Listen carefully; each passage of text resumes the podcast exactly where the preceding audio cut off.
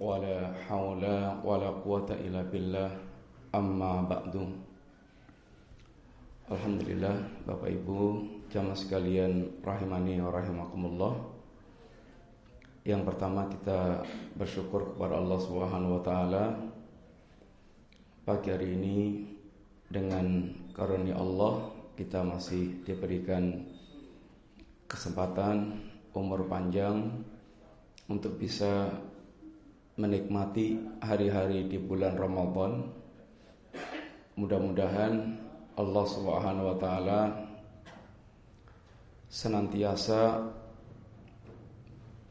memberikan taufik kepada kita kesadaran hati bahwa Ramadan itu betul-betul bulan spesial yang mesti harus kita juga memperlakukan dengan spesial karena modal ibadah kita adalah waktu yang kita miliki.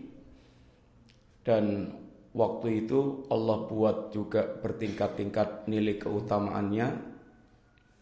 Dan Ramadan adalah bulan yang paling istimewa di antara 11 bulan atau di antara 12 bulan yang ada. Sehingga bagi orang yang mereka memang betul-betul ingin mendapatkan kemuliaan di sisi Allah, ingin sukses, punya target sukses di kampung akhirat, maka akan menjadikan Ramadan betul-betul kesempatan yang sangat istimewa karena Allah memang mengistimewakan bulan ini. Sehingga kata Nabi man hurima khairaha faqad hurim. Barang siapa yang di itu diharamkan Allah atau terhalang untuk mendapatkan kebaikan di bulan Ramadan secara umum dan khususnya di malam Lailatul Qadar maka betul-betul dia telah terhalang dari kebaikan yang sangat banyak. Bapak sekalian, seperti yang sudah kita ketahui bersama bahwa kehadiran kita di tengah-tengah kehidupan kita ini dalam rangka untuk mewujudkan penghambaan kepada Allah, ketaatan kepada Allah sampai kita itu kembali kepada Allah taala wa'bud rabbaka hatta ya'tiyakal yaqin. Sembahlah Allah sampai kamu mendapatkan al-yaqin maksudnya adalah bertemu dengan al-maut yaitu kematian sehingga tidak ada istilah pensiun ibadah kecuali sampai kita bertemu dengan kematian. Bapak sekalian, kita ingin sampaikan bahwa dalam hak ibadah atau hak Allah dalam ibadah yang kita lakukan itu ada beberapa poin disampaikan oleh seorang ulama yaitu Al-Imam Ibn Al-Qayyim Al-Jauziyah rahimahullah taala setiap kita bisa melakukan ketaatan-ketaatan atau setiap amal ibadah ketaatan yang kita lakukan di sana ada enam haknya Allah yang berusaha untuk kita tunikan dan berusaha untuk kita sempurnakan. Yang pertama hak untuk mengikhlaskan amalan. Yang kedua hak nasihat bagi Allah. Yang ketiga hak mutabaah. Yang keempat hak itu bersikap ihsan dalam ibadah kita. Yang kelima hak melihat nikmat Allah dalam ibadah yang kita lakukan. Yang keenam ini hak Allah untuk kita menyadari tentang segala kekurangan yang kita lakukan di dalam setiap ibadah. Yang pertama, sekalian, hak Allah dalam ibadah kita adalah diikhlaskan. Bahwasanya Allah tidak akan menerima ibadah yang tidak dimurnikan, yang tidak diikhlaskan yaitu dimurnikan untuk Allah taala. Allah katakan Ala lillahi dinul khalis. Ketahuilah sesungguhnya hanya milik Allah agama yang murni. Peribadatan yang murni. Poin yang pertama ini, Bapak sekalian, yang harus kita tunaikan yang pertama bersihnya kehidupan kita dari kesyirikan yang besar. Jangan sampai kita melakukan syirkun akbar, syirik yang besar, sebab bagaimanapun kita punya kebaikan dan sebanyak apa pun kita punya kebaikan, kalau sampai kita melakukan syirik, itu syirkun akbar, maka akan membuat seluruh amal kebaikan yang sudah kita bangun itu runtuh, luluh lantak, semuanya hancur. Lain asyrokta layah batonna amaluk. Seandainya anda ya Rasulullah ya Muhammad orang yang paling hebat, paling taat, paling banyak kebaikannya. Kalau sampai orang sekualitas atau sekelas Rasulullah itu musyrik, itu akan hancur semua kebaikan-kebaikannya. Allah tidak mau kalau penghambaannya itu disekutukan kepada selain Allah karena memang nggak ada yang sepadan dengan Allah apalagi melebihi Allah Ta'ala karena semuanya adalah makhluk. Sehingga sehebat apa pun makhluk setinggi apa pun derajat makhluk makhluk tetap makhluk satu yang tidak boleh ada pada mereka itu dibadai. Karena ibadah itu haknya Allah Subhanahu wa taala dan Nabi sampaikan kepada Mu'ad pertanyaan ya Mu'ad kata dari ma alal ibad Wa mahaqqul ibad Allah. Mau tahu nggak kamu apa itu haknya Allah bagi hamba dan apa haknya hamba terhadap Allah Taala? Kata Mu'ad, Allahu wa Rasuluhu a'lam. Allah dan Rasulnya yang lebih tahu ya Rasulullah. Kata Nabi, haqqullah alal ibad ayak butuhu wa la bi syai'an.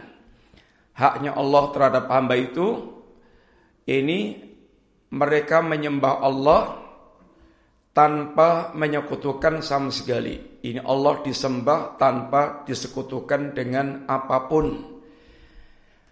Kemudian termasuk hak Allah diikhlaskan itu dalam setiap amal yang kita lakukan, sekalian, kita harus belajar betul-betul bersih dari syirkun asghar, syirik kecil. Syirik kecil ini dampaknya setiap amal yang kita lakukan ada kecampuran syirkun asghar, itu ria, sum'ah, pengen pamer dan kita pengen dipuji oleh orang, maka amalan kita rusak. Amalan kita tidak lagi itu diterima oleh Allah Subhanahu wa taala. Uh, untuk ikhlas dalam beramal itu susah, berat, tapi akan mudah bagi yang dimudahkan Allah Ta'ala untuk memudahkan ikhlas itu dua kunci yang mesti kita miliki. Kunci yang pertama adalah kecintaan kita dan pengagungan kita kepada Allah Ta'ala. Kalau di hati kita tertanam rasa pengagungan kepada Allah, dan hati kita tertanam kecintaan kepada Allah, maka orang yang seperti ini dia tidak minat lagi, tidak selera lagi untuk mencari pujian-pujian manusia. Dia nggak butuh lagi dengan para makhluk. Dia hanya membutuhkan Allah Subhanahu wa taala. Untuk yang seperti itu harus tertanam rasa pengagungan dan kecintaan kepada Allah dan tentu itu harus muncul akan muncul ketika kita betul-betul mengenal Allah taala. Yang kedua, Bapak sekalian, yaitu orientasi kita kepada akhirat harus betul-betul kuat. Kalau kita nggak punya orientasi akhirat, nyon ngapunten, untuk ikhlas itu berat. Karena semuanya akan diukur dengan dunia dan kepentingan dunia.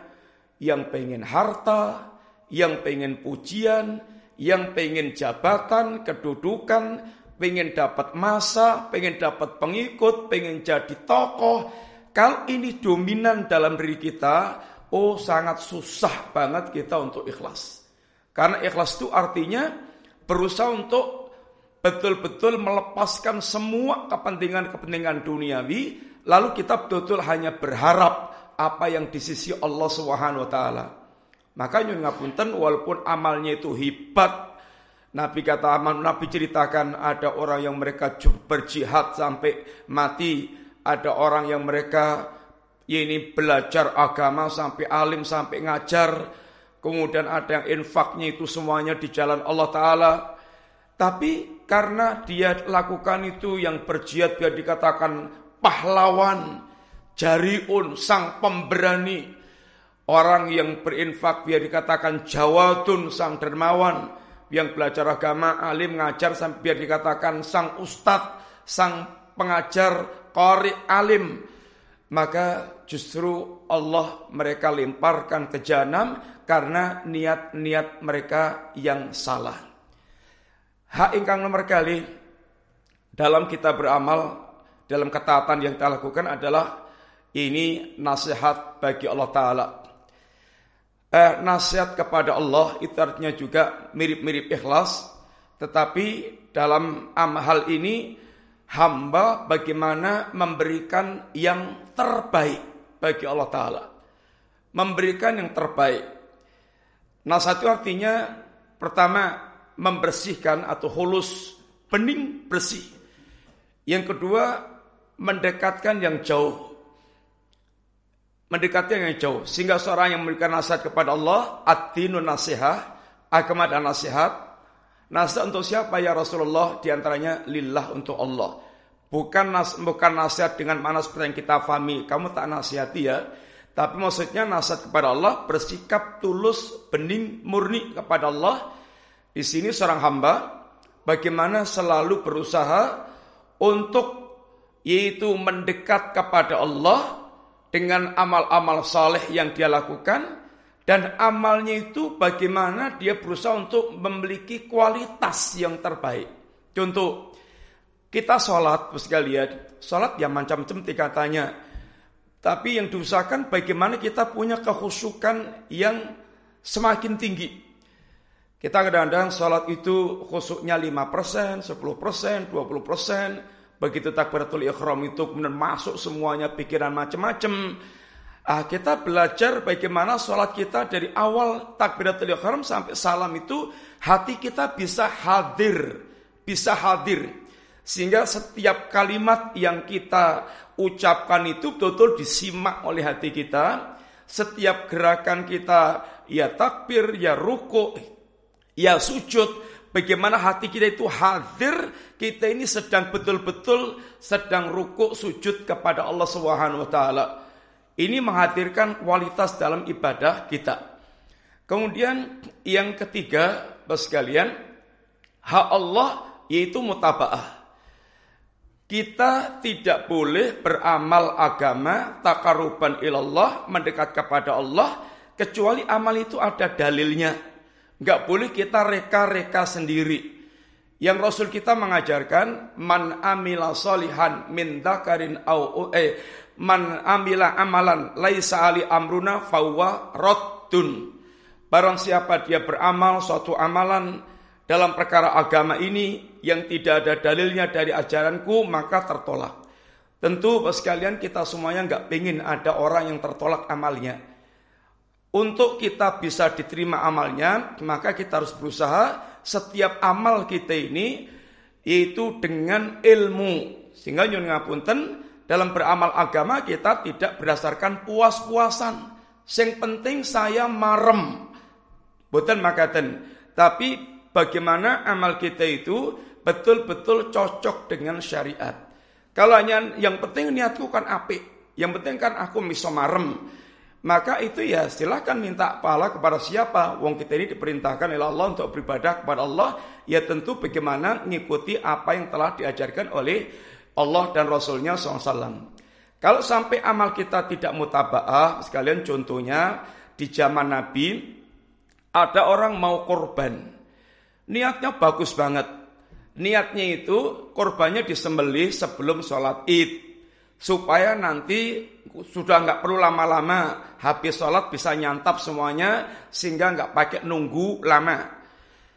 Kata Nabi, walaupun niatnya bagus kayak gitu, kata Nabi, lahmuka lahmu syatin. Daging yang kamu persembahkan ini daging biasa, artinya bukan daging korban. Kalau pengen korban, mesti diulang lagi karena harus disembelih setelah sholat id. Artinya ada aturan-aturannya. Sehingga mboten asal-asalan kita beramal sing penting marem atau sing penting niatku api. Sering tiang beramal dengan ungkapan yang begitu sehingga nggak peduli dengan kecocokan dengan syariat, kecocokan dengan dalil. Hak Allah yang keempat, Bapak sekalian, yaitu ihsan. Ihsan itu tingkatan agama yang tinggi, tingkatan amal agama yang tinggi. Agama kita punya tingkatan-tingkatan, kualitasnya ada Islam, ada iman, ada ihsan. Rasulullah SAW beliau mengajarkan ihsan itu antak budallaha ka'annaka tarah fa ilam takun tarah fa yarak. Ihsan itu kamu beribadah kepada Allah seakan-akan kamu melihat Allah.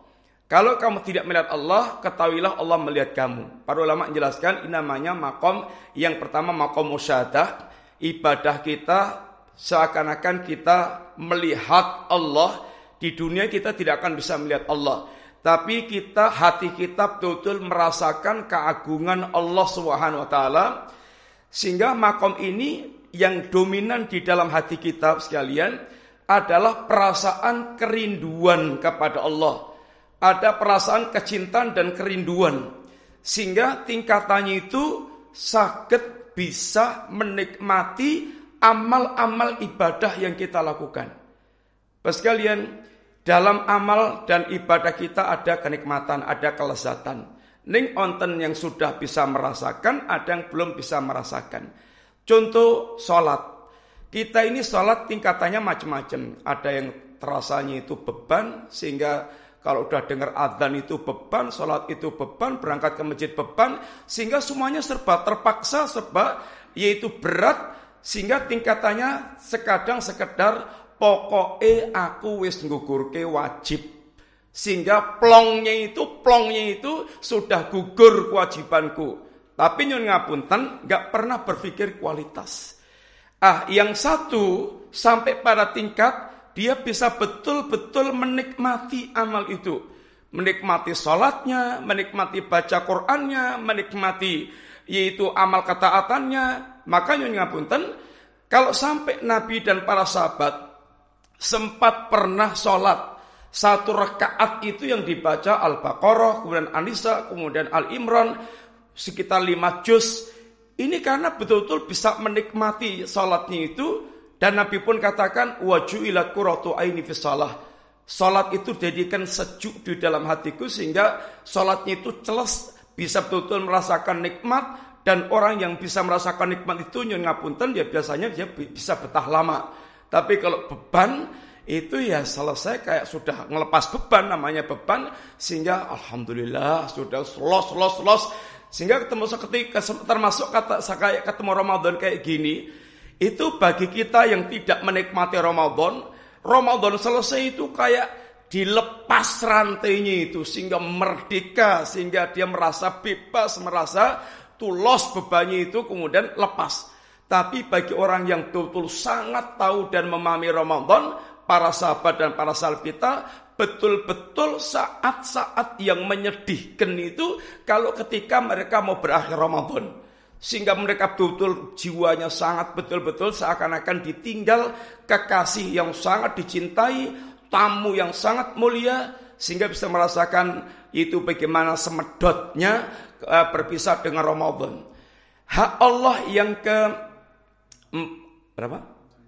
Yang kelima sekalian, yaitu setiap amal ibadah kita kita mesti menyaksikan minnatullah yaitu kita ini sakit ngelampai amal ibadah, sakit datang ke masjid, bisa kita sholat, bisa kita yaitu puasa, bisa kita tergerak baca Quran. itu yang kita saksikan ini semata-mata adalah nikmat Allah Subhanahu wa taala. Seandainya kita ini tanpa dikasih nikmat Allah, oh kita nggak bisa bangun bangun tidur untuk sahur, untuk datang ke masjid, untuk kita berangkat ke masjid, akan berat dan kesulitan. Maka Allah ingatkan ketika ada orang mereka berjasa kepada Islam, yamununa alaika an aslamu qul la tamunnu alayya islamakum balillahu yamunnu alaikum an hadakum lil iman in kuntum sadiqin. Mereka ya Rasulullah ya Muhammad, mereka menyangka, mereka merasa dengan masuk Islamnya itu dia berjasa, memberikan jasa kepadamu, mengutang-ngutangi budi. Mereka itu memberikan jasa kepadamu, merasa ngutangi budi kamu. Kata Allah, sampaikan pada mereka, kalian tidak berjasa kepadaku, tapi justru Allah yang telah memberikan karunia iman kepada kalian sehingga kalian total mendapatkan petunjuk Allah Subhanahu wa taala. Sehingga yang harus kita rasakan harus kita tanamkan dalam diri kita bahwa kita ini nyuwun ngapunten merasa bisa menjadi orang baik, merasa bisa taat, bisa datang ke masjid, itu harus kita betul-betul yakinkan hada min fadli rabbi ini betul-betul semata-mata karunia Allah Subhanahu wa taala Hamba yang seperti ini, sekalian, dia tidak akan terhinggapi ujub. Dia tidak akan merasa eh, dirinya hebat, tapi dia selalu menisbatkan semua kenikmatannya kepada Allah Subhanahu wa taala sehingga dia hanya bisa mengucapkan alhamdulillah alhamdulillah Allah jadikan saya orang yang bisa dimudahkan untuk beribadah kepada Allah taala. Yang terakhir Bapak sekalian, hak Allah dalam amalan kita adalah yaitu menyaksikan taksir, menyaksikan setiap kekurangan yang kita miliki dalam ibadah kita. Bapak sekalian, kita diajarkan oleh Allah dan Rasulullah agar selalu mengiringi amal-amal ketaatan kita itu dengan istighfar. Setelah kita sholat, sholat itu bukan maksiat. Sholat itu adalah ketaatan. Tapi selesai sholat kita diajarkan astagfirullah, astagfirullah, astagfirullah. Nabi Allah ketika menceritakan sifat mukmin, Malamnya itu qiyamulail, menghidupkan malam, mboten mendem, mboten gaple, mboten tongkrongan-tongkrongan yang hura-hura, bukan ngelitih, tapi malamnya itu qiyamulail. Tapi di penghujung malam di sahur, waktu sahur, apa yang mereka lakukan? Wabil ashari hum yastaghfirun. Mereka ini di waktu sahur, mereka banyak-banyak beristighfar kepada Allah, meminta ampun kepada Allah. Karena nyun ngapunten kita ini hebatnya kayak apa pun ibadah yang kita sudah persembahkan kepada Allah itu mesti banyak kekurangan-kekurangan yang kita lakukan. Bahkan seandainya kita merasa tidak ada kekurangan dalam ibadah kita, nikmat yang Allah berikan kepada kita ini kita tidak bisa maksimal bersyukur kepada Allah. Bagaimana akan bisa maksimal bersyukur kepada Allah? Lawang nikmat yang kita tahu saja kita itu kadar syukurnya itu bisa kita ukur berapa persen. Apalagi ada nikmat-nikmat yang tidak kita sadari, tidak kita bisa rekap sehingga Allah ingatkan wa ma bikum nikmatin faminallah setiap nikmat yang Anda rasakan itu wahai hamba Allah itu semuanya datangnya dari Allah. Kemudian Allah katakan Wa in ta'uddu nikmatallahi la tuhsuha, seandainya Anda berusaha untuk menghitung nikmat Allah, pasti nggak bisa. Takdid niku ngitung nikmat per biji. Ini eceran. Kalau ihsa itu menghitung nikmat gerombolan per 10 10 10. Cara Anda menghitung nikmat Allah per satuan atau per kelompok itu tidak akan pernah bisa Anda menghitung nikmat Allah sehingga ada nikmat yang akan kita sadari, ada nikmat yang banyak tidak kita sadari. Contoh yang paling gampang aja, Nyon ngapunten rumang sani pun kita ini bernafas lega kayak gini itu satu satu satu itu ya biasa-biasa aja. Padahal itu nikmat besar penjenengan kita baru merasakan kalau kita nyon ngapunten lihat orang yang kena corona umpamanya itu mau ambekan aja itu kayak setengah mati sehingga dia susahnya untuk dia ambekan. Nah, kita ini ambekan las los las los seakan-akan itu kita nggak merasakan sebagai nikmat. Dan semisal itu sangat banyak sehingga bagaimana kita akan bisa maksimal mensyukur nikmat kalau seandainya nikmatnya aja kita banyak yang terlupakan atau tidak terjangkau oleh kita. Maka Nabi kita hanya mengajarkan pada kita yang bisa kita lakukan itu abu ulaka binikmatika alayya wa abu ubidambi dalam Sayyidul Istighfar tentang kalimat Ya Allah aku mengakui tentang semua nikmat yang telah kau curahkan kepadaku Dan Ya Allah aku betul-betul juga mengakui tentang dosa-dosa yang aku lakukan. Sekalian, niki hak Allah di dalam ibadah yang kita lakukan. Mudah-mudahan kita berusaha untuk satu persatu selalu memperhatikan itulah hak Allah yang mesti kita usahakan untuk kita tunikan. Pertama hak ikhlas, kedua hak yaitu nasihat bagi Allah ketika hak mutaba'ah, keempat hak ihsan, Kemudian yang kelima hak tentang melihat nikmat Allah. Yang keenam hak melihat atau menyadari tentang segala kekurangan kita di dalam ibadah kepada Allah. Sehingga dengan demikian seorang mukmin bagaimana selalu berusaha untuk meningkatkan dan menyempurnakan ibadah kita dan mudah-mudahan sekalian Ramadan kita Ramadan yang betul-betul barokah, umur kita barokah, dan nyun ngapunten dereng tentu tahun ngajeng kita semuanya ketemu Ramadan sehingga supaya betul-betul waktu yang spesial ini digunakan betul-betul karena seperti Nabi riwayatkan ada dua orang bersaudara bersahabat satu mati duluan bahkan matinya itu jihad dan lebih semangat beribadah satunya mati belakangan lalu ternyata dua orang ini dimimpikan yang mati belakangan ini masuk surga duluan Ditanyakan pada Nabi dengan penuh keranan, kata Nabi, bukankah dia telah ketemu Ramadan? Bukankah dia melakukan ini dan itu? Sehingga Ramadan itu bisa mengangkat seorang tutup menjadi modal yang sangat besar menggapai keutamaan di Allah Ta'ala. Mungkin manfaat segala kurang minta maaf wasallallahu ala nabiyyina Muhammadin wa ala alihi wa sahbihi wasallam subhanakallahumma wa bihamdika asyhadu an la ilaha illa anta astaghfiruka wa atubu ilaik. Assalamualaikum warahmatullahi wabarakatuh